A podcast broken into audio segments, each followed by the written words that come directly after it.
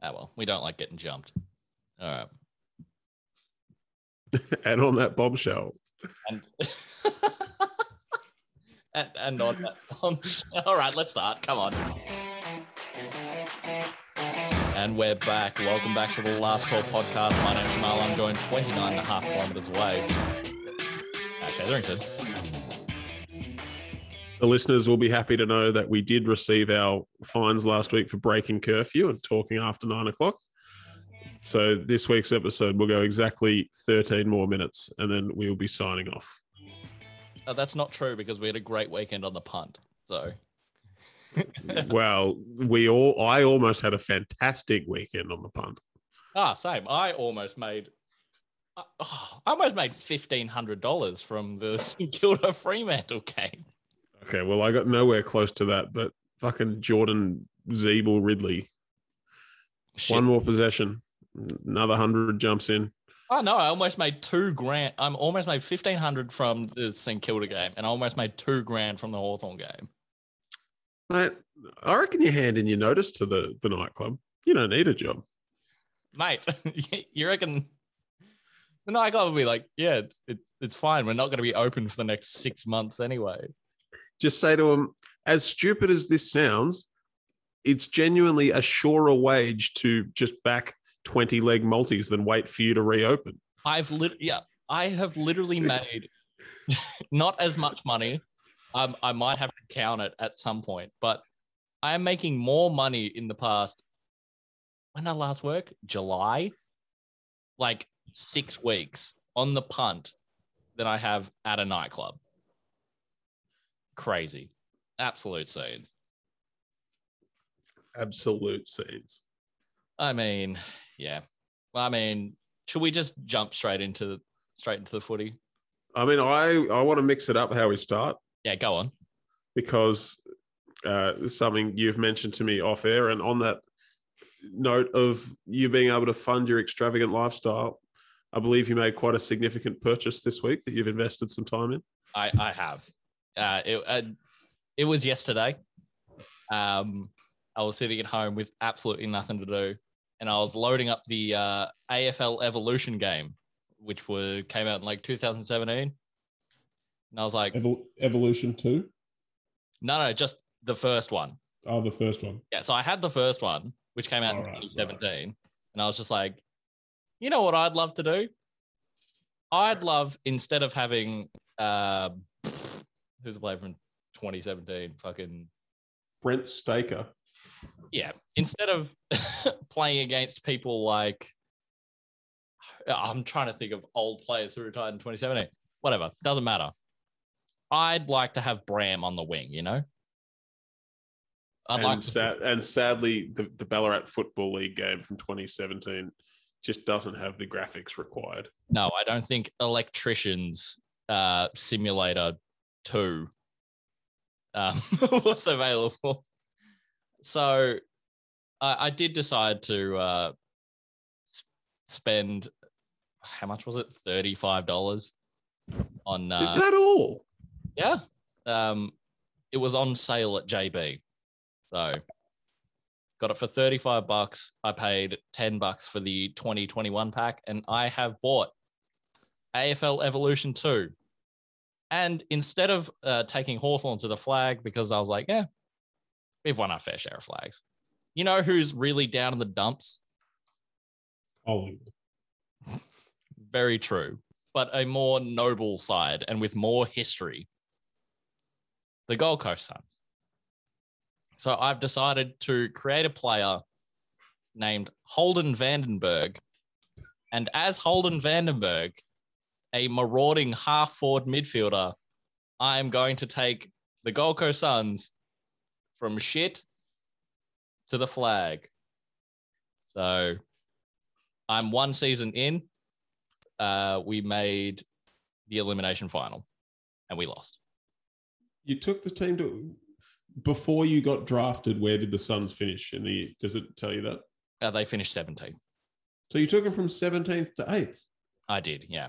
And we got Wow. absolutely belted by Melbourne. But Holden Vandenberg just absolutely ripping it. yeah, I won the Brownlow. you did not win the Brownlow. You know, yeah, hey, that's not even the most ridiculous thing about it because it's like three and a half quarter game, uh, three and a half minute quarters. Hmm. So like the pos- the most possessions will be like twelve. So like when I kick twelve, uh, when I have twelve possessions and three goals, that's the equivalent of like Jake Stringer going for thirty-five and five.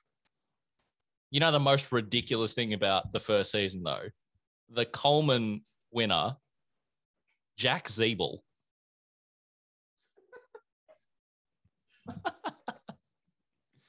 Um, I think you need to turn the difficulty up if you're winning the Brownlow in your first season. No, I don't think because it's it's like second from the top, and like we're okay, but we're not good. Like we got, But you won the Brownlow yeah, I'm good. The from half forward. the ah, oh, and in the midfield, I get rotated in. So, so basically, you are what Matt Rowell would have been if he didn't get injured. Yeah, and I'm playing with Matt Rowell, you know. But you know who the real star of the team is? Darcy Macpherson. Who? Yeah, Yeah. I don't have access to the buttons, but exactly. He's a regular Cody Weightman, apparently. I don't know. Apparently, he absolutely is not because Cody Weightman is a jet. Cody meant- Weightman is one of the players. Oh my goodness! Jeremy Cameron and Gary Rohan have just exploded into each other. Sorry. oh yeah, how brutal is that? Woof. I, reckon, I reckon that must have been just before I woke up, or I was half asleep when I saw that. I, Mm.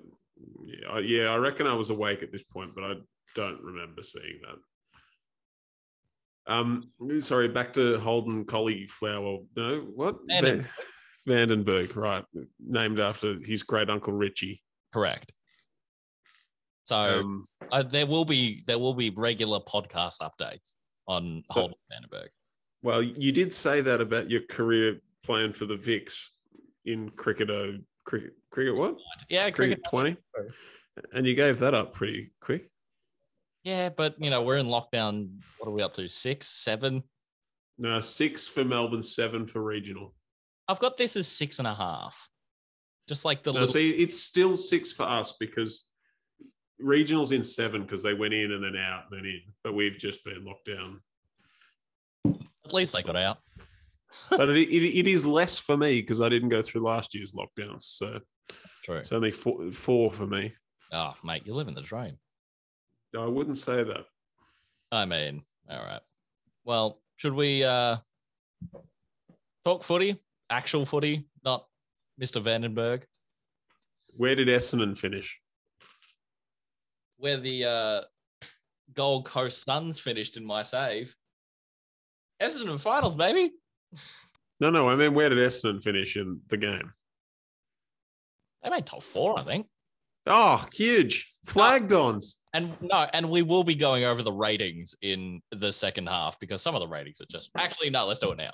Let's do it now. All right. So Matt Rowell, great first season, right? Great three and a half games. yeah. Great three and a half games, 87. Seems high. Seems high. Pendlebury, I love him. One of the greats of the game in our lifetime. Soon to be a Gold Coast player. At, uh, at this stage of his career, 94. Seems high. 94. He's Uh, 34. Jonathan Ceglar, very good Hawthorn Ruckman for our Ruckman. 85. 85. Yeah, Jonathan Ceglar. What what's Max Gawn? 130? I I didn't pay attention, but yeah, and, and the funniest thing is, so you know how, like J- uh, Jacob Jacob Koschitzke, right? Okay, AFL forward. Yeah, uh, you were- you're aware of Damon Greaves. Fuck him, but yeah. You're aware of Uh, is, da- is Damon Greaves the tall, lanky one or the short, shit one? He's the short shit one. Okay. Damon it's Grieve Ned Reeves that's the tall, lanky one. is that's Noodle. Yeah. Damon Greaves, 73. Jacob Koschitzke, 65. 65. In fairness, In in fairness, I had never heard of Cozzy before this year.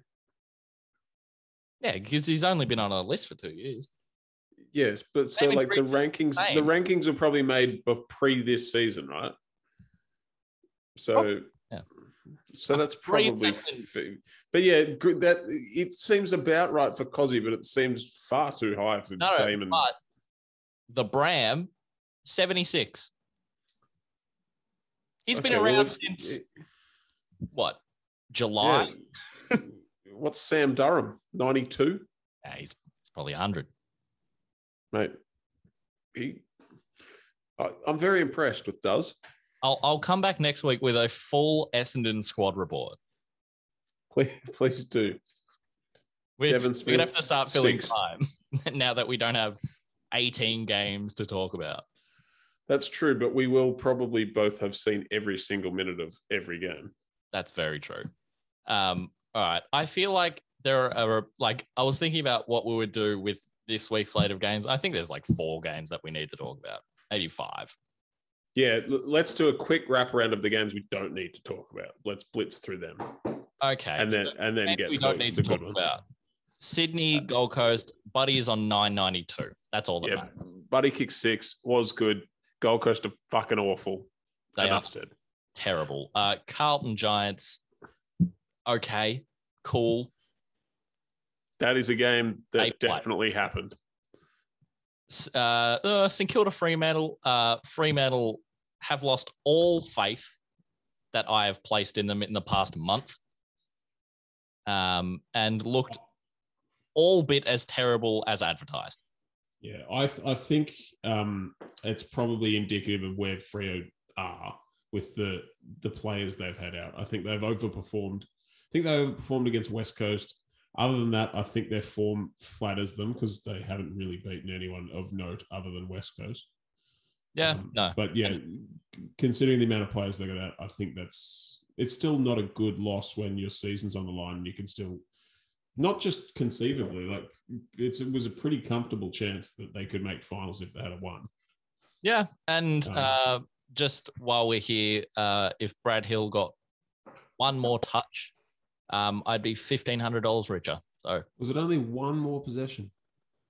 uh, it was one touch, and I oh no, there was one more person. Yeah, there was something else that had to happen, wasn't it? Uh, let me have a look just real quick. I, for some reason, have sports bet up. That is mildly concerning. That's Uh, basically just having the work computer open these days. That's true. Uh, David Mundy also needed a touch. So No, a goal, wasn't it? No, it was a touch. I thought it was a goal, but I Oh, was needed a touch. Oh, possessions. that's Yeah. yeah. Okay, that is that is grim. to be fair, five. It was a five dollar bonus bet at three hundred and one dollars, and the fact that I only had two legs short. eh, it'll hit one Hmm. day. one day, I'm gonna make it one day.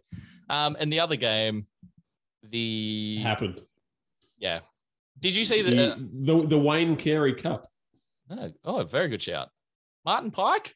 Did he play for Adelaide? Brisbane. Why do I keep thinking he played for Adelaide?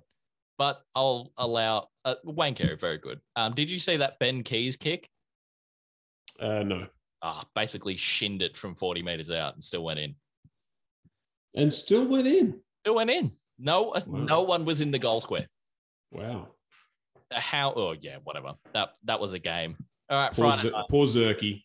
Zerky didn't get up. But Lark did. The Lark did. Uh, I picked seven for Zerky, four from the Zer, three from the Key. Is it true? I heard somewhere today, and I haven't checked it, so don't shoot the messenger. But is it true that Nick Larkey kicked 40 goals this year? It wouldn't surprise me. What do you think? Josh Bruce kicked 54 goals this year. 20% of them came in one game. Lark kicked seven in a game. He's got 22 rounds to kick. Well, if you get 10 in two games, he's got 20 games to kick what? 30? It's true. What did Josh Bruce kick against North? Nine? Ten. Ten, yeah. Yeah, fair. So Harry McKay's won the Commonwealth, what, 58? Yeah. And Lark's kicked 40. So, I mean, good year from Lark. He's getting there. in, in a wooden spoon side. Oh, Max Gawn. He's taking the mark. They're Uh, a chance. No, well, he won't kick it. He won't kick. what is he? 25 out in a slight angle? Yeah, but he's a ruckman. No chance. Can't kick. If only if only Geelong had have got some some of their players back there to man the 210 centimeter. Yeah, actually, ruckman. let's let's start with that game while we're on it because uh, there's nothing I love talking about more, even than a Hawthorn win, than such a phenomenal Geelong collapse. because they were up by uh 49, 39 points at Or the yeah. oh, half at- and 44 points at three quarter time and kicked two points in the last quarter. Uh, how good. How and, and to think you fell asleep. yeah. Look, to be fair, when I fell asleep, they were gone. Hey, huh? Huh? Thank, thank you. I'm here all week. Yeah. Well, we? sorry, you kept saying how, how, and it just reminded me of Hutto's. How did he do that? So I thought I'd throw in my own pun. yeah. No, good shout. Thanks. Um, yeah, Geelong came out of the blocks absolutely flying. Um, and everyone was just like, ooh, Geelong Well, I mean, they didn't really. It was pretty close for the first 20 odd minutes, wasn't it? Oh no, you're right. They the second uh, uh, second quarter they Yeah. actually it was Like, last yeah. Mel- Melbourne were in front 10 minutes, or 10 minutes into the second quarter. Hmm. and then Yeah. Dangerfield and Geelong just went absolutely ballistic. As much as I hate Geelong, it is so fun when Dangerfield and Selwood and Cameron and Hawkins just like turn it on like that. They just I yeah, it doesn't matter which team it is or who it is. I I still really enjoy seeing an individual player be so incredibly dominant that they're just so much better than everybody else. And Dangerfield is in that limited class of players that can do that. I think he's like that. Dusty's like that. I still think Buddy's like that when he's firing. Absolutely. Um, Stringers like that, especially this year. Um, I think Daniher can still be like that on his day, which he, he hasn't really shown much in the last couple of years, and does it shows glimpses of it. But when he's fully firing, he's like that. Um, and there are some players who are like that, and I think even in lesser sides, like we were just talking about North, I think Zurhaar has that, where he's just Yeah. hanging around half forward and then kicks four from like sixty meters out. Like mm. Nat Fyfe at his peak, like 2014, Nat Fyfe was as dominant a player as I reckon I've seen a monster. Yeah. Because he's like, what, six three, And he just, when he went to contests in the midfield, he just decided, I'm getting this ball no matter what. And he just always did. Yeah. It's a, it's a shame he's out. It's a shame he's been so injury ridden since what 2016. Yeah. Well, well didn't he win the Brownlow in 2016? I think I was 17, Okay. Well, but he's okay, like well, he's like injured either side. yeah, of yeah, yeah, yeah, yeah. I, I get what you mean. Um, but yeah, no, I feel, I still think he's underrated probably. Yeah, because he's So he, like, he's won two Brownlows. Yeah. That he's going to go down in history as one of the greats. Like, it's not many players that have won two Brownlows. um no, you're probably right. Like in Uh, recent times, has Ablett won two?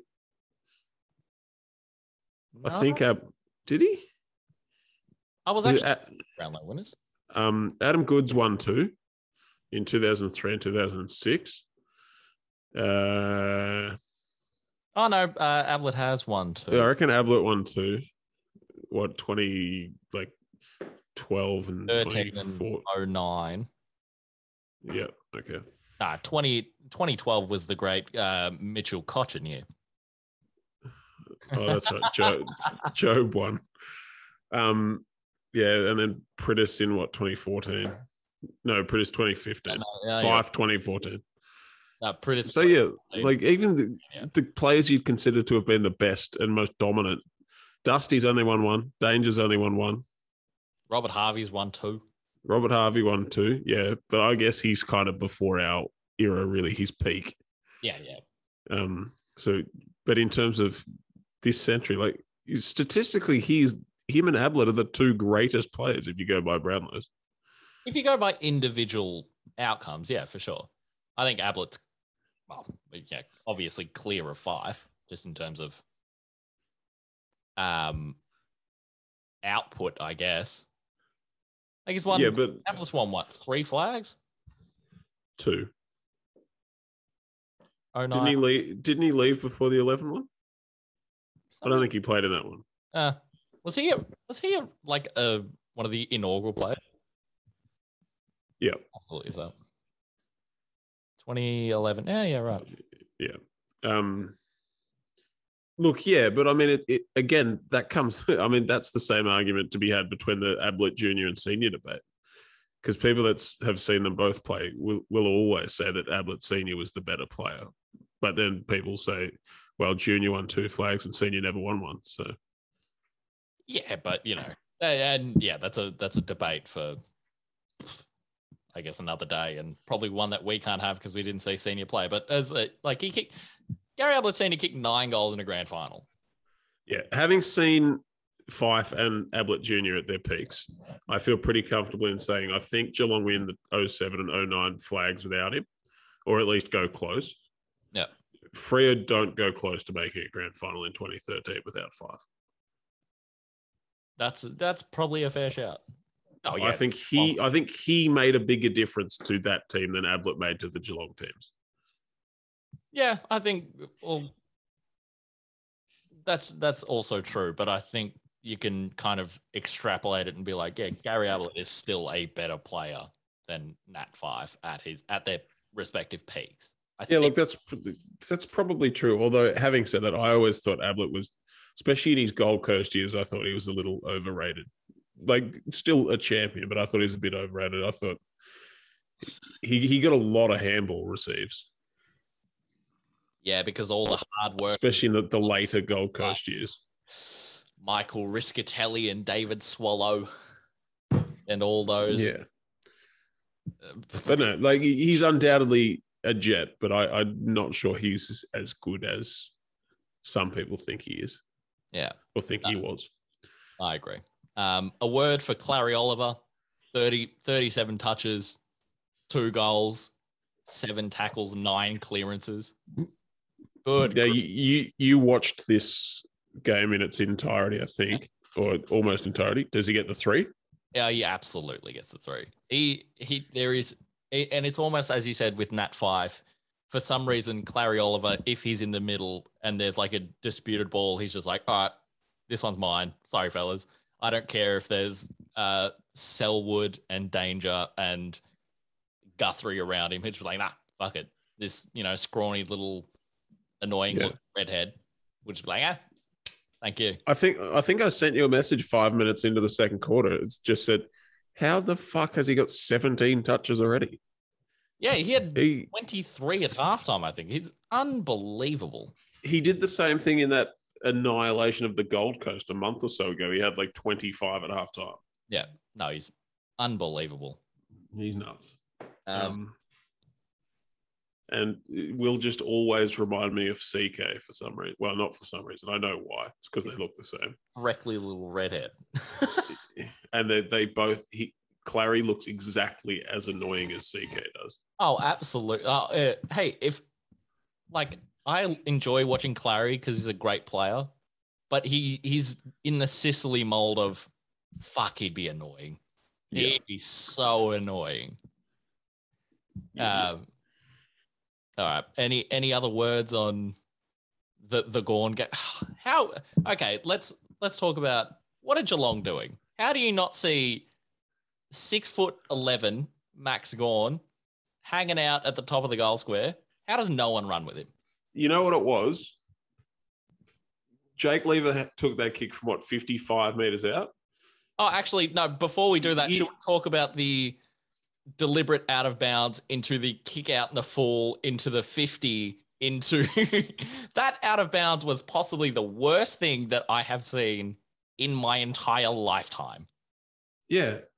But, look, I mean, yes, because if you think through it implicitly, it makes no sense for Brayshaw to want it to get it out of bounds. Hmm. But at the same time, if that is switched around and a Geelong defender does that out of that pack going the other way, then it's undoubtedly a free kick. I well, I, I think that's half of umpiring is just circumstantial. There's there's context. You got to apply context to the game. Yeah, I know, but again, that I think, and I agree. I think it was a bad decision, but I think in defense of the umpire, that's another implication of that ridiculous fucking rule. It's not even an interpretation change because they've changed what they call the rule. They've changed it from deliberate out of bounds to insufficient atten- intent Mm. to keep it in. And I, th- I think it's, I think the Brayshaw one satisfies that bar easier than it does if you're trying to prove deliberate out of bounds. Yeah, because like obviously he's not trying to kick it out of. They're down what four with fifty seconds to go, so it's Yeah. out of bounds, deliberate out of bounds. I literally all like jumped off my chair and almost like elbowed my TV. But that, yeah, and may, maybe it's my legal thinking background, but that's what they've switched the onus from. You have to deliberately try and get it out for it to be a free kick, Yeah. rather than for it not to be a free kick. You have to deliberately try and keep it in, Yeah, it's and it, which, which, bring it back to a the, Hawthorn Essendon game from like 2006. I remember Adam McPhee just standing in the back pocket and just like hanging around waiting for someone to run at him, and then he just run out of bounds, and they'd be like, "Oh," like he didn't try and keep it in, but he didn't deliberately knock it out. So it's one of those things where you're just like, "Oh, where?" Yeah, as he said, where's the onus? Which it's like, and I don't know what's in the rules or if it, I doubt it has ever been paid or if it will ever get paid. But theoretically, under this interpretation of the rule, somebody could kick it towards the boundary line and you could be running behind it, clearly hmm. wanting it to go out, but not touching it. And if you let it roll out, theoretically, they could pay insufficient att- attempt to keep it in, I even mean, though you haven't touched it. Because obviously, that you can't pay deliberate out of bounds if you've had no impact in it. Yeah. But you can pay insufficient attempt to keep it in if you've had a clear opportunity to keep it in. which is interesting, and I think with more like years under the belt, I guess, and if it's more refined, like with anything, I think umpires will eventually get it right. But like, woof, that was You've got a- you've got more faith than me. I do. That was, but in the context of the game, that was a huge call. Like that could have Yeah, ridiculous. minor premiership deciding call by Lee Fisher. Yeah. And then Cam Guthrie gets the ball Hmm. with 48 seconds to go on the halfback flank. All he has to do, Is keep it in bounds. all he has to do is not kick it out in the full at the ground that he spends half his life at. It's not like he's from West Coast coming across to the really narrow ground. He basically lives at that football ground and has done for a decade. All he has to do is kick it and not make it go out in the full. And what does he do? He didn't even didn't even really get it close. No, it, it was like the runner stood up and was just like, "Oh my, here we are." And then not getting it close feeds nicely into the brain fade on behalf of, you guessed it, close, Oh, not Brad, not the long sleeves. to then just deliberately, uh, uh, conspicuously thump it 20 rows deep when it was four meters out in the full. Yeah. It was already in row B and he decided to punch it to row double B. And then what? Le- Lever has it, fifty-five Yeah. out, pops it at twenty-five. Here we are. Max Gawn is a Melbourne legend, if he wasn't already for the rest of his life. That man Yeah. will never have to buy a drink in Casey ever again. Brunswick. yeah, Brunswick. Yeah, so that's going back to what I was saying about the fact that there was no one on him. Because I think in that situation, panicked, couple of seconds left, the big comeback, 98% of players bomb that as long as they can and hope for a mark in the goal square. So I think that's what caught Geelong out, that Jake Lever had the composure and the thought to just pull the kick, bring it 15 or 20 meters out instead of five meters out to Yeah. where the tallest bloke on the ground is. Like, Yeah. still inexcusable for Geelong not to be covering him. But I think that's where Hawkins and Stanley and that were assuming it would get bombed long and were there preparing to knock it through. But it's it's it's like no one was there. It looked like no one was there. Like I don't even know if Lachie Henderson was playing, but that kind of player was just like hanger and like Jack Henry, like Yeah. not a hand. But like no, there- but like there was some a meter or so in front of him and a couple of meters behind him. But I think just all the, the big boys, Hawkins and that, went to the goal square ready to punch it through, make sure nobody marked it in the goal square, Hmm. um, and just didn't didn't even contemplate the fact that Lever might have the composure to pull it twenty meters shorter. Um, yeah, Australian form right there. Don't show your hand too early. Ah, well, you know, I, I don't think we're going out on a limb by by suggesting that Jake Lever might be in the All Australian 22. Um, all right. Any last words on the Geelong Melbourne game? Um, suck shit, Geelong. Yeah, absolutely. Fuck you, Geelong. That's all I have to say. and it's also going to make it a lot funnier um, when Melbourne inevitably shit the bed and don't even make the grand final. No, it, they absolutely won't, and I'm here for it. Um, although Melbourne minor premiers for the first time since 1964, the last time they won a flag. So Wow, you really are an AFL historian, or you've switched on SEN and listened to one talkback caller in the last three days. Oh no, I was on Twitter for the past five days, so it's hard to. Mate, I I've listened to almost two full days of SEN. I got a new found respect for Jared and our mate Shane Russell. yeah, for just the some of the stupid callers they have to. I've heard from a very good source inside Collingwood that fucking Dayne Beams will be the next coach for 17 years. I mean, And Andrew Krakouer will be his assistant, and Leon Davis will be the ruck coach. all right. Well, hey, we moved to the uh, Nathan Eagleton Cup as as very well said by the AFL. Oh, how how we do complain a lot that the podcast that gets single digit listens a week has our shit stolen. But when they said Nathan Eagleton, Port Adelaide, and Western Bulldogs player, you have to give it to him. Yeah. Look, I mean that it's gone. It's gone beyond our knowledge because neither of us knew Nathan Eagleton played for Port Adelaide. I just So no idea. I mean, when you're going to add something to the stuff that the material that you've blatantly thieved from us, Absolutely. go, go on. Absolutely. Um, I think we have differing opinions on this game. I really enjoyed this game.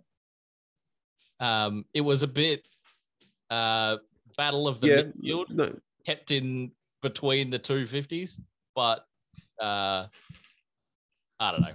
I enjoyed it. a lot of good midfield play. yeah, no, no, no so did, so did I. Um, Yeah. yeah. Okay. Oh god, I think we're, we're having some, we're having some minor Wi-Fi issues. I think we're okay. Hold on. Let me. We've stabilized. I think we've stabilized. Harbour ISP isn't going to let us down for the second time in three weeks. I, I hope not. Hold on. Let me just. Oh, he's he's inverted his video. Yeah, I have to flip my video because um like so the kids can follow along. So I think like I have to use an extra app while um Oh, so this is natural. Yeah, so this is the normal. Actually that works a lot better. That's that's probably why it's not. Yeah, okay, cool. Okay. Um, Port Adelaide, the Bulldogs. Yeah, no, I also thought it was a good game. I think it, I just got swept up in the end of Hawthorn Richmond. I think just, Yeah. especially the last 60 seconds. Um, but yeah, no, I, I thought Port the Bulldogs was a good game. Um, Ollie Wine's just a superstar. Yeah, he's an, an oh, he's so good. He's so good. What is happening with the Bont? He seems to be at at this point in time like the fourth best midfielder in that team. at some points, See, and I think I said this to you a little bit the other day. I think it was off mic, so I'll say it again. But I think, as stupid as it sounds, Treloar and Dunkley coming back into that side has really messed up their midfield flow. They've identified Bont as probably the most uh, able midfielder to be able to go and play a key forward role. So they've put him forward, which is ridiculous because he's their best midfielder. So I think it's just completely thrown out their balance. Like obviously Treloar and Dunkley, fantastic footballers. Hmm. But since they've come back, their midfield looks a lot, lot worse. Yeah, which is it's it's almost a curse in depth and talent because you're just like, well, we've got Bont and we had McRae and we have Dunkley and we have Libba and we have Dale, and then they were just like, well, we can get Treloar for you know a bag of beans, why not? And then you've got seven midfielders to fill three or four spots. Yeah, but having said that, they like they had Treloar for the whole first half of the year and it worked fine. I know Dunkley probably didn't play a lot of that middle portion of the year, but. I hmm. think Bevo's probably got a little bit too cute with his selection and it- the way he's trying to pick the team. I would pick the if I if it was me, I would pick the best midfield first, and then you fit the others around that. Yeah. because I think I think he's tried to say, well, Bont, yes, you're probably the best midfielder, but you can play better forward than Dunkley can play forward. So we'll put Dunkley in the middle, we'll put you forward. And it's just thrown that all out of whack. Yeah, no, and it's a bad time to fuck around. They've lost three on the trot going into the finals, coming against a red hot Essendon Bombers. Red hot. A red hot Essendon Bombers that have beaten one top eight side for the year. What if you won three? Yeah, you've run three in the trot. Four on the We've trot. beaten we, uh, three, I think. Yeah, Bulldogs Gold Coast. Um, but yeah, you have beaten one top eight side for the year. Just so happens to be the Western Bulldogs. Yeah, I, I was gonna say you said that, and I was like, you've beaten the only one that matters this week. So, um, yeah, Port Adelaide. They come back from behind. I feel like this game was a bit seesawy. Yeah, the dogs were at home, weren't they? They were like three goals up. Yeah, they were 15 minutes ago. three goals up halfway through the last quarter. Um, and then Robbie Gray. Oh, a, a word for someone who we won't talk about in the All Australian. Uh, Travis Boak with one of the best games I've ever seen from like a half forward midfielder in the past like multiple years. He was unbelievable. Yeah. Um, yep. Yeah, there's not much to say. what do you have like 30 odd touches and three goals or something ridiculous? Yep. 31 touches, two goals, three. Oh, yeah, he was Um, everywhere. I think your mate, your favorite journalist, the purple headed warrior Damo, Mhm. declared it genuinely one of the best games Travis Boak's ever played. And it sounds like hyperbole, but I mean, he's had 31 and five in a game that was crucially important for his side, and it's taken him to a top two finish. So, Yeah, I mean, he's. Uh, how many games he played? He's played 300 odd. yeah, 300 and something, I think. He played 300 against. No, 200, 269, I think. Yeah.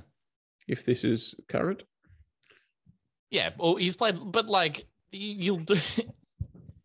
You'll struggle to play better games than uh, a top two winning, as you said, top two winning 31 five um, scoring shots. I'm sure he had more in the way of um, like score assists, clearances, etc., etc.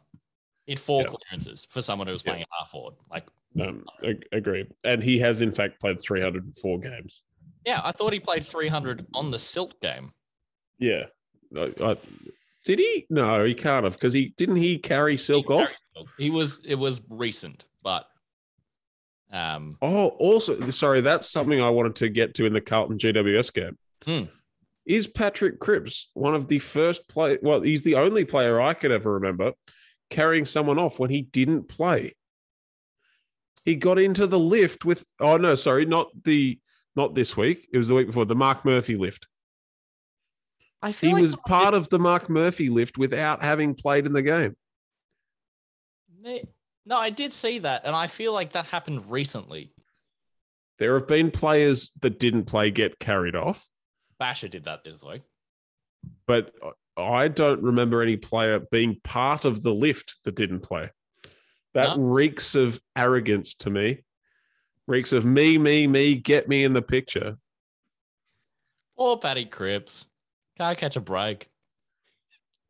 Add add to that that he was significantly taller than the other half of the lift, which meant Mark Murphy was on a, a lean. I feel like the other half of the lift was Ed Curnow. And I'm pretty sure we're both taller than Ed Curnow. But that's what I'm saying. It was a completely unnecessary lift. Put Eddie in there. At least Mark would have been stable. I think Eddie was also getting carried off. No, Eddie Oh, played this week. Right. Oh, right. Yeah. Last week. I was like, oh. Eddie carrying off someone on his last game. the, the triple decker lift. that's that's why Patrick You've got the moving pyramid. like a three, a two, and a one, and they're all Yeah. crawling. Like Levi, Harry, and Weitering on the bottom. oh, ridiculous. You'll have to say it. All right. 30 seconds on the Richmond Hawthorn game because Because there's only 30 seconds of the game worth talking about. It's the last 30. yeah, despite the fact that Hawthorn were home and then decided to shit the bed, and Shaun Burgoyne literally almost saved the game with his last act in football. I think that's so awesome that the last act of Shaun Burgoyne's career is him was a failure. in Oh. ah tough. He's a four-time premiership up, three-time premiership winner. Four? No, he's four. Four, four. Four. Um, yeah, four. Yeah.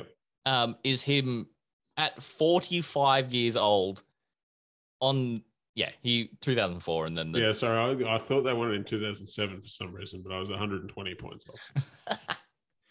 him diving uh, at 45 years old to try and touch the ball, which he did, and it was literally like half an inch over the goal line. I was like, I A was so, Jonathan, a Jonathan Patton Dick over the goal line. I was so mad for the rest of the day.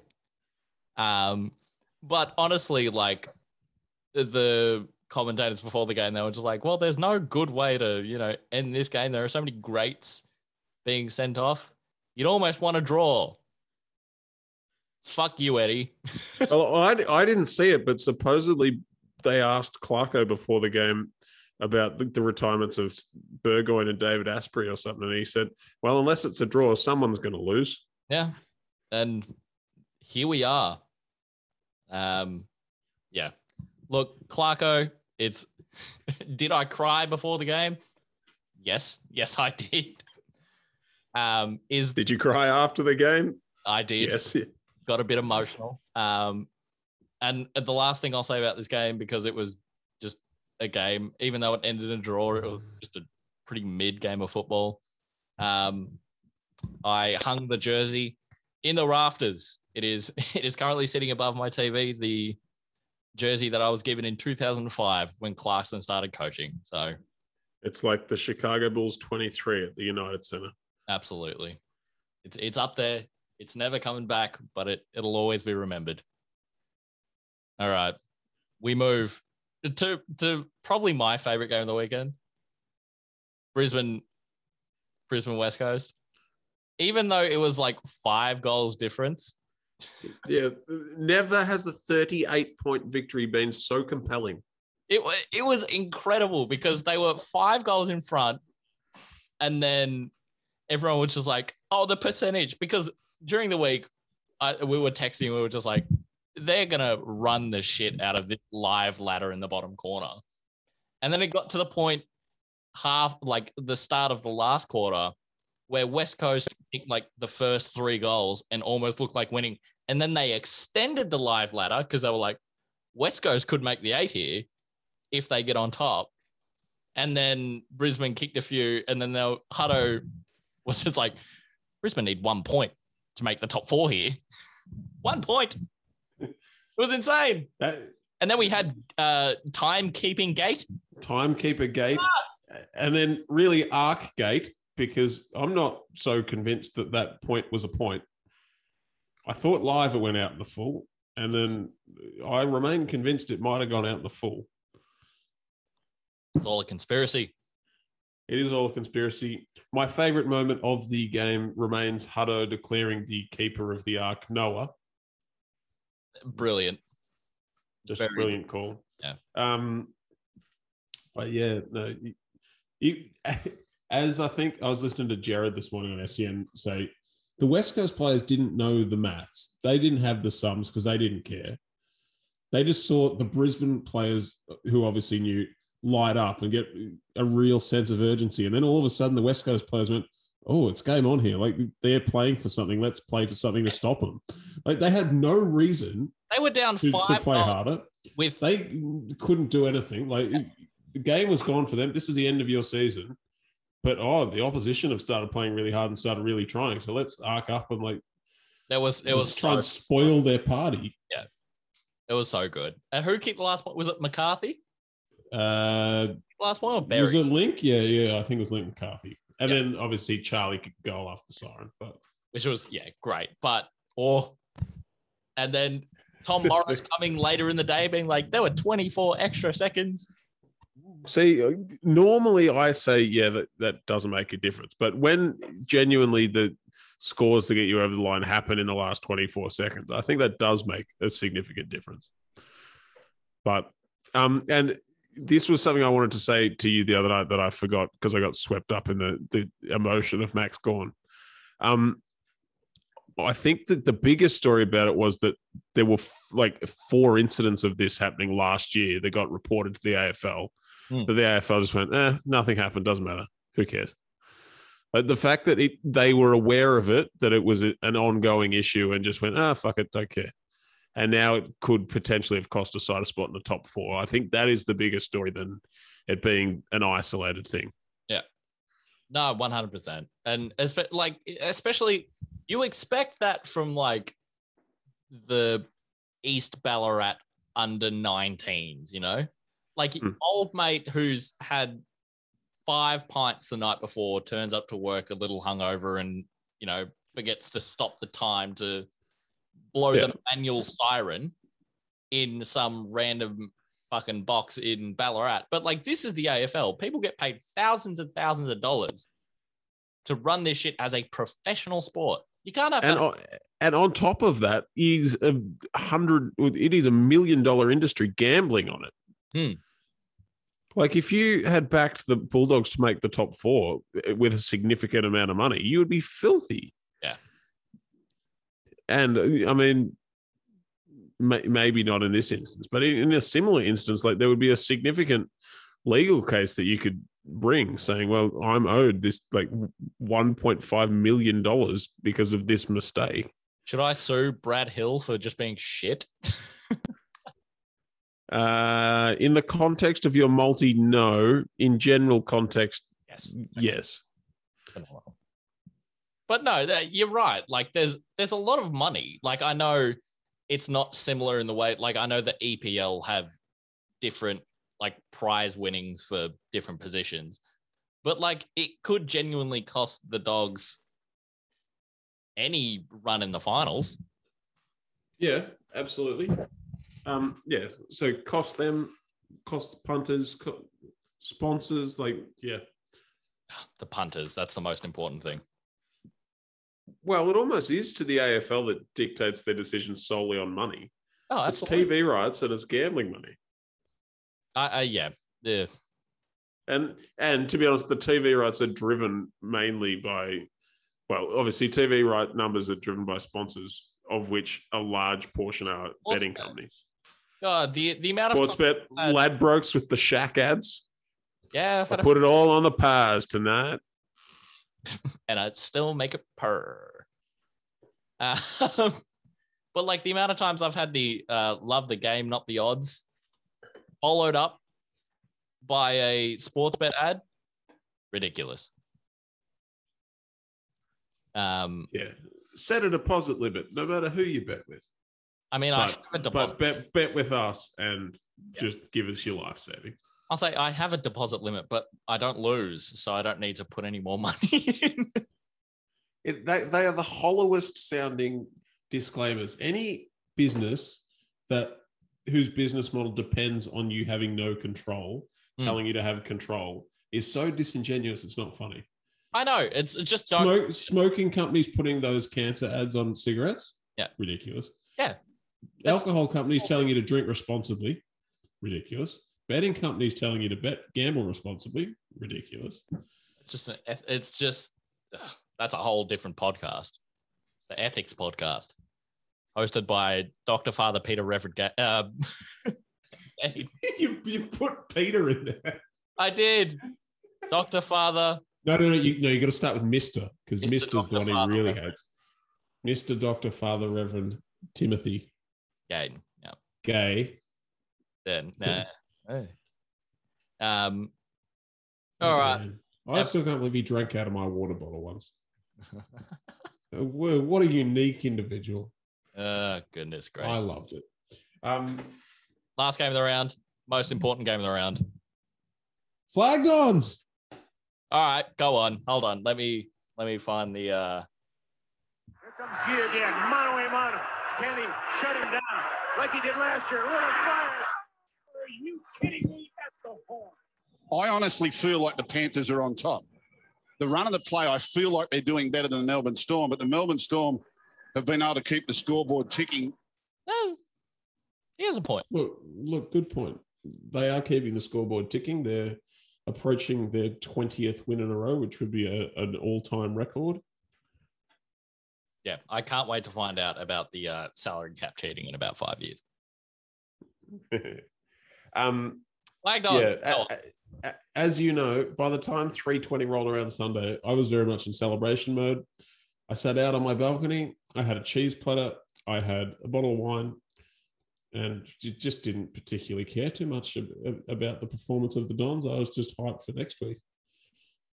yeah, no, that's, Um, that's fair. Uh, do you want to talk about this game, or do you want to? Should we start on the uh, next week's match, and we'll start with the Bombers? I uh, feel like that's more important than the dead rubber, unless they're yeah, probably cou- couple of couple of couple of points on the dead rubber. Really good to see Dev Smith get back pretty close to his best. was huge. almost to to his best. I, I he was almost best on ground for me. Um, kicked a couple, set a couple of goals up. Was really unselfish. Looked alert and alive, tackling hard. All the things that all, all the good parts of Dev Smith when he was at the Giants and the first year or so he was at the Bombers were back. Um, and I think he's been building to this for a few weeks, and it's really good to see him get back to that. Um, good to see Alec Waterman get into a bit of form, kick four. I think he's he's obviously not the the go to forward, but I think he's he's a pretty decent third forward to have up there. He's a really good kick for goal, um, strong body, strong mark. Uh, the big seven seater, two liter, no, is he two meter Beta, egg, beater, egg beater, wife, treater, Oh, there we go. um, Derek Jeter. But yeah, no, he kicked four as well, so in good form. Uh, and uh, I mean, I think the whole team's in pretty good form. The backline's performing well. The midfield was good again. Parrish got held well by Rantel, Rantel, but that allowed Merrett to get off the chain. McGrath was really good in his second game back, which was good to see. Um, Stringer was good again, and got out got out of it with a clean sheet injury wise. So Love it. All right. Well, we'll start in Tassie on Sunday. We'll work backwards. Why not? 320 at the Fortress. Western Bulldogs. Essendon. How are we feeling? no chance. Is is that a no chance as in actually no chance or let's Oh, look. that's Some chance, but I reckon we get beat by eight goals ish. percentage if you had to say Essendon win? 15. I was also at 15. It's Yeah. hard to see the dogs lose four on the trot. And if so, that would be See, I, I, I. yeah, I'm not so much, I'm not so convinced that it, they can't lose four on the trot. Like I th- think if if they beat us, I think they'll get beaten comfortably the week after by Melbourne or Brisbane, probably Brisbane. Um, because I don't think they're not in very good form at all. Their um, their midfield's not tracking well, as we talked about before. Without Bruce, their forward line looks real, real shaky. Like Naughton, for all he's talked up to be, hasn't had a great back half of the year and can't kick. Jamarra hasn't proven that he's any good yet. I think he will be, but hasn't proven that he's good enough yet. Bruce out. Their- their forward line doesn't look threatening. Their back line's been an issue all year. Um, their ruck stocks. It, listening to Bevo's press conference today, it doesn't sound like they're going to risk Stef Martin. So it's going to have to be Tim English again, who Sam Draper gave an absolute bath to a couple of weeks ago. Mm. The thing, yeah, the thing about that game a couple of weeks ago, I think Essendon played about as well as we could, and the Bulldogs played about as bad as you could expect them to, Yeah. and we still only just got over the line. So, I think uh, Bont will play more midfield time. I think they will click a bit better, and I think they will will be a little bit too strong for us. But um, as I've said for quite a while, our midfield is, if not elite, it's a, at least approaching elite with Merrett, Parrish, McGrath, Stringer. Stringer, who's been the best player since the buy statistically and in many people's eyes. Um, Draper's flying as that young ruckman. Dylan Shiel there to help out. If Kyle Langford comes back this week, that'll be a huge in. Um, Tipper might be back, hopefully with a couple of weeks fitness work under his belt. Like, I don't think it's out of the realm of possibility. Okay, where if Essendon win, what needs to happen? Obviously, like good, Bont needs to have a bad game. Or like their midfield needs to have a bad game. But like, is it just a stringer game? I feel like if they win Uh, a stringer game, I think it's all the, the midfield. Like as basic as that sounds to say, I think we are even enough defensively and offensively with them. So it's going to come down to who wins it out of the midfield. I think we'll have the advantage in the ruck. Mm. Um, so so it's really going to come down to if we can break even in the middle or win. I think we're a pretty good chance. So it's going to come down to Merrett, Parrish, McGrath, Stringer, v Bont, McRae, Libba, Dunkley, Treloar, woof, Bailey Smith. Which is, and I may be a little bit biased here, but it's arguably one of the best midfield matchups in the finals. I think- like, uh, obviously, obviously Melbourne have got Track and Clary, but I think Essendon have probably got that at least four real Jets, and the Bulldogs have got probably four or five real Jets. Yeah, like real midfielders. Like, like, you, like you look at Geelong, especially with Duncan out. It's Dangerfield, Selwood, Guthrie, and then yeah, Port's probably Boak and Wines, and then drops off. Brisbane's probably Neale and McCluggage. Lyons, I guess, but I'm not sure he's an A grader. yeah. No, no, no. I think Essendon genuinely have two A players in Parrish and Merrett. And then you've got what? To- to not- I- rung behind. Stringer, Yeah. Stringer's probably A. yeah, I think especially the way he's played consistently the back half of this year, at least. I think Stringer's definitely in the, that A grade. Hmm. Um, So yeah, mean, I, as, as as I said, he's been the best player in the competition since the buy, statistically and um and, and just without looking at the statistics, I think that's a pretty fair call. Like he's torn games to shreds. You saw that Hawthorn game. We were at the pub and we watched it. He Oh, was just dominant. He beat Gold Coast by himself a couple of weeks ago. and Um, as, as I said during that podcast that we recorded afterwards, we could beat the Gold Coast. That is true. And- Um, no, but you're right. I, I still maintain that Essendon have a top four, a top three strict midfield. Parrish, Stringer, Merrett. Yeah. Um, yeah. So I, I said 15%. 15% was probably applying my pessimistic Essendon fan lens. I reckon objectively it's probably about 25%. Because just going through all those things I, spoke about then, like I think it's pretty conceivable, not likely, but conceivable that those things could happen and we could win. Hmm. Because you look at the Bulldogs forward line, like who's going to tear us apart other than if Naughton kicks six? Well, you got Naughton. You've got like, does Jamarra come back in this week? You'd have to think I, Jamarra. I mean, I, th- I think he has to. Who? So it's, so long ago now. Who was their forward line Friday night? So Friday night it was Jamarra, it was Mitch Hannan, it was Latham Vandermeer. No, it wasn't Jamarra, was it? Did Jamarra Uh, play? No, no, sorry. No. So N- I said- Naughton. You Naughton, said Jamar. Vandermeer, Hannan, Weightman, English went forward a bit, but like he couldn't really. Um, and then you've got like Bailey Smith. Yeah, so Ti- Tim English is a very, very good full forward. They can't afford But but he can't play Yeah. full forward if Stef Martin doesn't play. And even if Stef Martin does play, there's no way he'll be fit enough to ruck a substantial portion of the game. I think Shaqy's coming back this week. Um, so yeah, I, look, I would be disappointed if Essendon's backline, that's been performing really well, got torn to shreds by Vandermeer, Young, and Oh, Hannan. Young, yeah.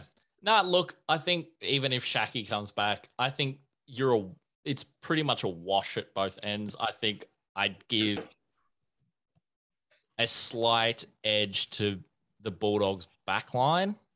Just because like unless Tipper comes back, who have you got up forward? You've got Yeah. Um, well, t- two meter stringer will play forward other than centre bouncers.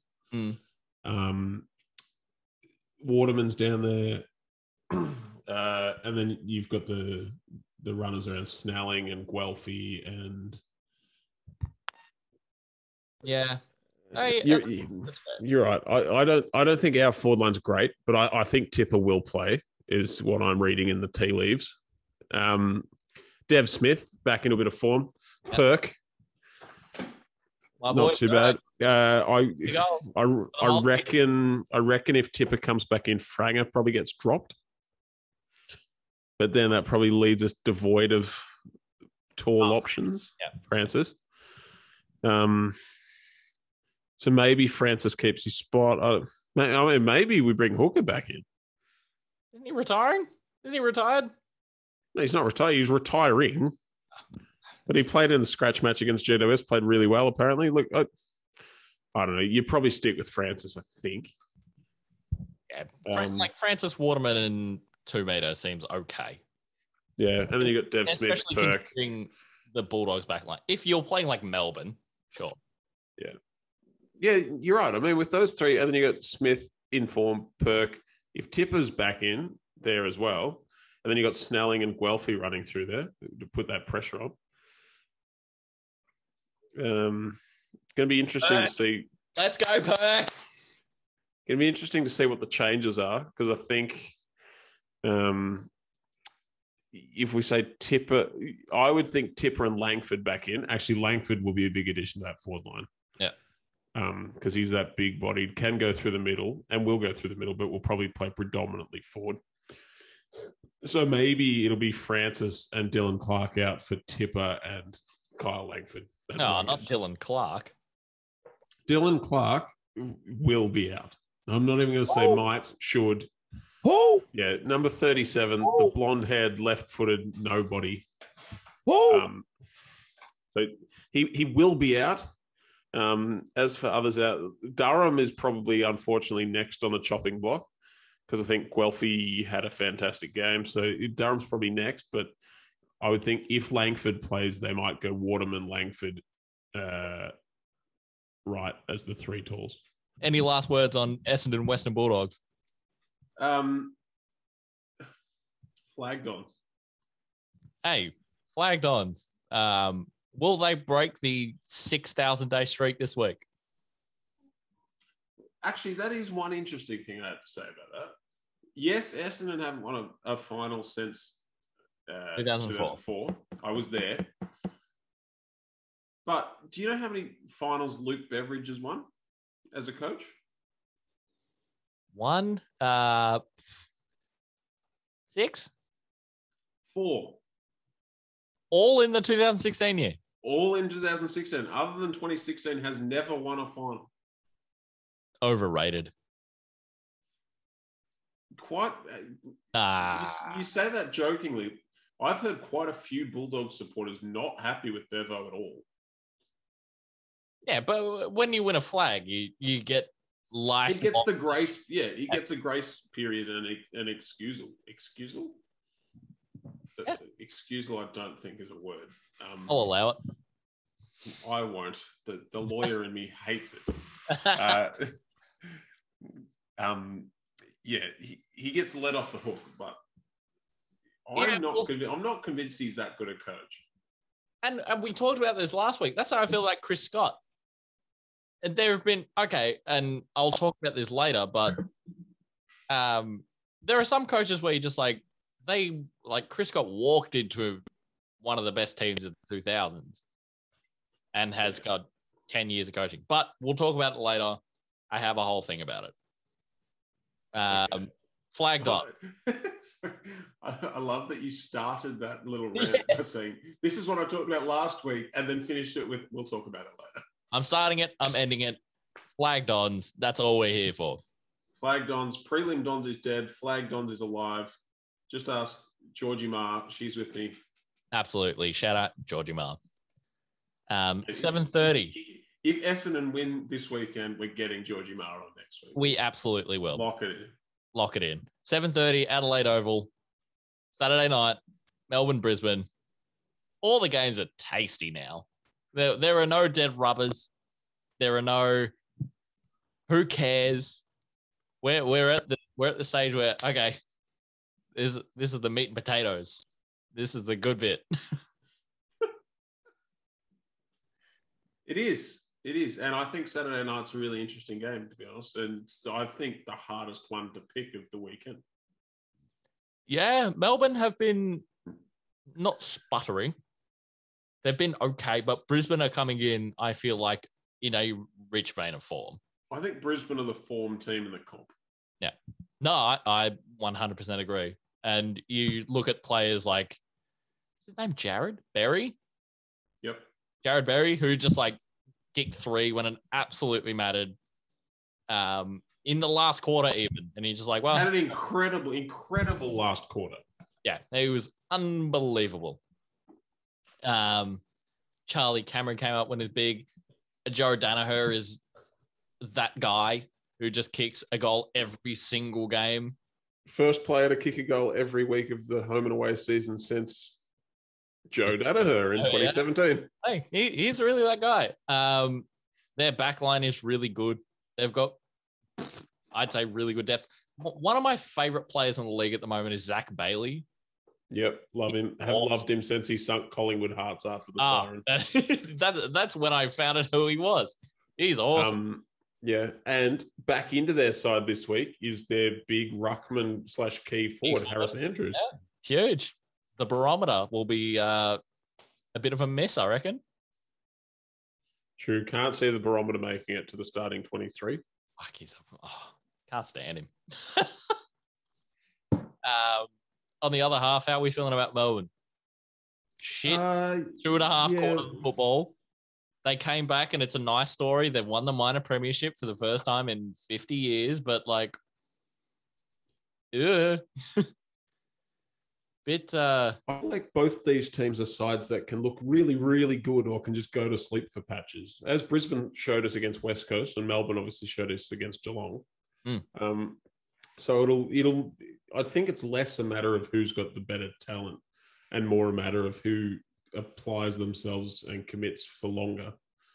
Um, which I- which is why I find it so difficult to pick because that's something that's really tough to obviously guess who's going to play better for longer. Because I, I think they're both pretty similar in potential, but not potential, but ability um, and talent. I'm my gut feel is that Melbourne will just scrape over the line, but with no real confidence at all. And it really wouldn't surprise me to see Brisbane win. No, I'd agree. I think matchup wise, just like player for player, like if you look at 22 v 22, I think Melbourne have the upper hand. You just think about Melbourne's backline. Um, they've got Lever, they've got May. There's no Hipwood, so there's only Joe up there. Charlie, And and Dan McStay. yeah, he's been good, but he's no Hipwood. No, he's he's no Hipwood. But I mean, if you look at the, I think that is what it's going to come down to is the matchups in Brisbane's forward line. Hmm. Um, so who plays on Daniher? You'd think May plays on Daniher. See, so who plays on uh, McStay then? Who's that? Who's that third back? What's his name? Who are you talking about? Melbourne's uh, Eddie? Petty the Yeah, third. Petty. Yeah, Tom Petty. Not Tom Petty. Um, I'm free falling.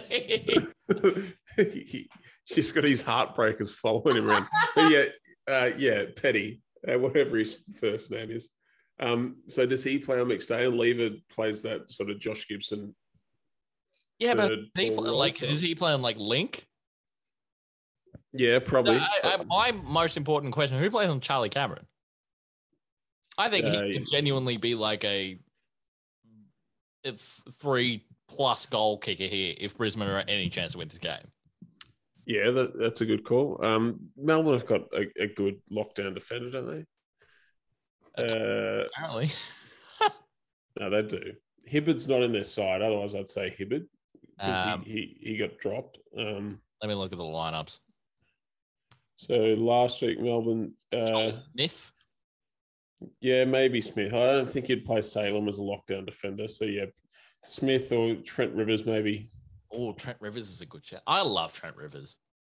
I I love the fact that it's Trent Rivers. He plays with Jared's number twenty four, and he looks like Jared. Just Yeah. just stature alone. That's maybe maybe it just is Jared. He's just changed his name and is he's uh, he'd be what the- in the forties by now. He's just yeah. around on the Melbourne list. Doesn't matter. Doesn't matter. Yeah, absolutely doesn't matter. Um, But yeah, no, I, I agree. Charlie Cameron matchup is a big one. I think the Daniher matchup is a big one. Mm. Um, and then at the other end, yeah, Melbourne's forward line not looking, isn't super strong, but is looking a bit better with Ben Brown in some form, Tommy McDonald back in there, Pickett and Fritsch in some form. So, yeah, I mean, looking a lot better than it was probably six weeks ago. Yeah. For a good all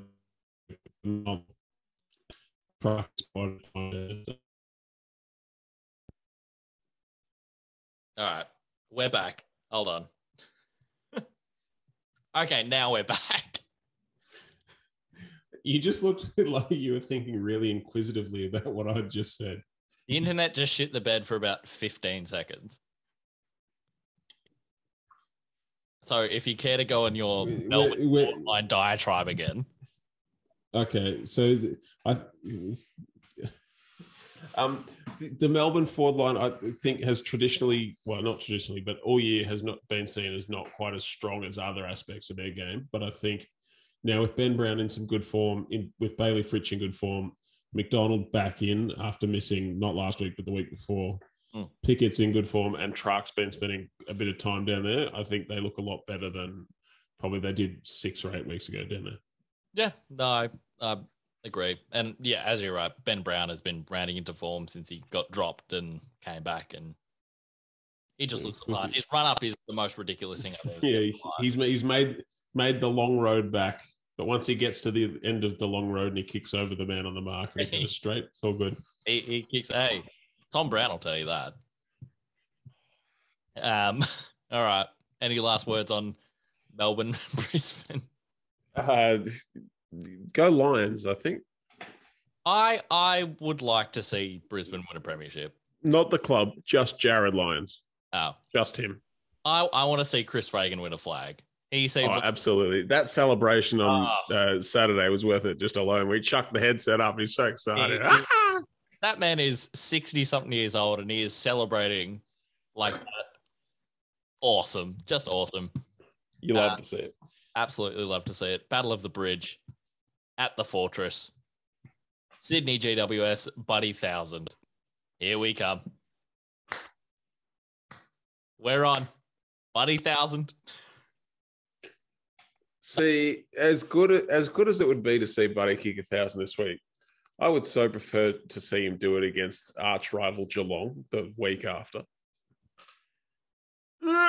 That would be Imagine Bu- Buddy kicking his thousandth goal to sink Geelong into a straight sets elimination. oh after Tom Hawkins has just missed a goal. Oh, it's Uh, no, after Grian's just missed a goal, you would explode. no, I think uh, as, as you would much as I- spontaneously combust. As much as I love like like Tom Hawkins as a forward in today's game, Tom Hawkins has done a lot of wrongs by me as a Hawthorn fan.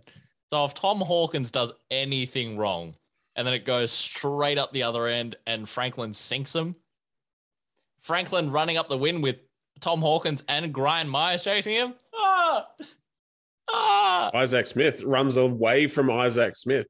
ah, just absolutely bodies him. Yeah. Um, Oh no, he's gone. you're still here. We're, ha- we're having dodgy internet problems. We do apologize. I think it's I think it's your internet this time. I think it is me at the moment. Um, I don't know why. I'm, you I'm should on- never you should never have switched to Harbour ISP. mate. I'm on whatever NBN. So am I. Yeah, Harbor ISP NBN. Um, Doesn't matter how fast the connection is if the connection is down. that's very true. Um, Uh, yeah, no, I I think again it's a hard one to pick, but I think Sydney win this reasonably comfortably. unless Um, Toby I- Greene has an absolute belter. yeah, look look true, and I think that's the only thing that can really save them, or unless Taranto goes into beast mode again. Yeah, I wouldn't mind it. I love I love Timmy T. Yeah, no, me too. Um, yeah, I think GWS have done well to get this far, Mm. but I- but I think Sydney are comfortably a stronger side. Um, but uh, yeah, I mean, it should be a good game. It's interesting. Mm. This is the third final between Sydney and GWS. Very There has there has never been a Western Derby final. What do you think about the uh, Queensland final derby? Um, uh, I didn't know they still played finals in the NAB Cup Not without Holden Vanderberg in prison. because that's the only way Cheetah, uh, Gold Coast are getting to a final this millennium. Yeah, no, it is. Uh, let's be honest, they're getting shifted to Tassie in five years. Oh, uh, that's something we can talk about at some point. Um, is Tassie's weather going to hold up? Tassie's weather has been pretty brutal in the last couple of weeks. It's an excellent question. Let's consult the BOM. Oh, Saturday, 14 and cloudy. Sunday, 15 and showers. That's not great. That is not great. All right, so we're looking at. Oh, it's just not going to be good football. Then, um, yeah, I think Sydney have too much strength and depth. Um, and like we say this every week when GWS play, they could be five goals in front at quarter time and still lose by six goals. Like there's definitely still that type of team. Um, and I still maintain that unless Toby Greene goes absolutely bananas, they're not winning this game. So Yep. No, I agree. brilliant. All Sam, right. Ta- Sam Taylor playing on Buddy is going to be a real interesting matchup, I think. It's gonna be it's gonna be rough. All right. And Friday night, uh Port Adelaide Geelong, the rematch of the 2007 grand final. Geelong by 119 points. 117 points?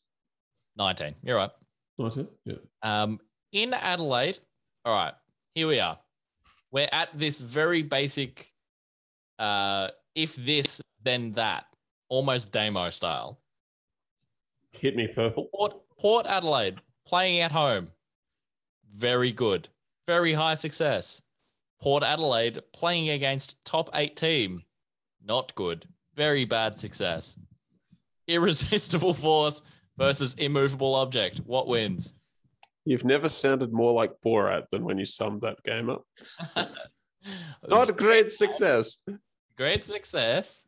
Um, yeah, well, I mean, I think you only need to look back to round 13 when we got our answer to that. It was, funnily enough, and I mean, won't matter to anybody other than me, but was the first ever game of football I watched in this apartment. Hey, that matters to the listener. It was on the night I moved here. Um, and on that night, Geelong won by 21 points. in Adelaide against Port Adelaide. That's true. And I'm looking at the sides. It's pretty full strength. Yeah. And in that game, Port were two goals up 10 minutes into the last quarter and gave up almost five goals in a row. Well, not five goals in a row, but uh, what have they given up? Five of the last six. Yeah. And Tom Hawkins kicked four goals for. So, oof. I think, look, I find it very hard to look past Geelong. I know they're without Tom Stewart and without Mitch Duncan for the first round, I believe, at Yeah. this rate. Yeah. But, and I know they just lost, but I, I look at Geelong's team and I'm like, oh, that that's they are they've gone all in. You yeah. have to win it. Look, I agree. I agree. Ju- sorry, just quickly looking back on this game. This was the game that Connor Rozee went mental in the first quarter and kicked like three or four goals. Yeah, yeah. He kicked four goals in the first quarter. Um, but yeah, no, I agree. I think I see Geelong winning and winning pretty comfortably. The only saving grace I think for Port Adelaide is they're in pretty good form. They're actually in really good form, Hmm. um, and haven't really got much out of Charlie Dixon. Charles ugh, So if hasn't and good since like the first quarter of the season, I feel like. No, I agree. But if they can get a big game out of Charlie Dixon, that could be what differentiates it because he, if he tears the game apart, then that is a huge, huge difference. Yeah. Him, uh, Georgiades. I feel like that's one of Geelong's rare, like, weak points is their key backs. Because you got Yeah. Lachie Henderson. Jack Henry isn't a key back, and they insist on playing him at centre half back. Um, Yep, no, 100% agree. Um, will Georgiades play though? What's happened Did he sa- he did his hammy Friday night, but Oh. there are whispers around that he might that they think he might play. Uh, So would, it would be a big risk. You shouldn't take injured players into finals, but I, uh, and They're- do have a second chance. So I think that's one of those games where you can just give him a break. yeah, there are thoughts that he might play. I think Orazio is going to be back. Right. That, that will excite that will excite BT no end getting to call Orazio. huge, absolutely huge. Yeah, I, I, I still think Geelong win this game. Yeah, no, so do I. So do I. Yeah. All right. Well, that's round. We, we've we've talked round twenty three, and we're on finals week one. Huge, absolutely huge. Look at us go. Look at us go. And have you got any uh No, you'd like to?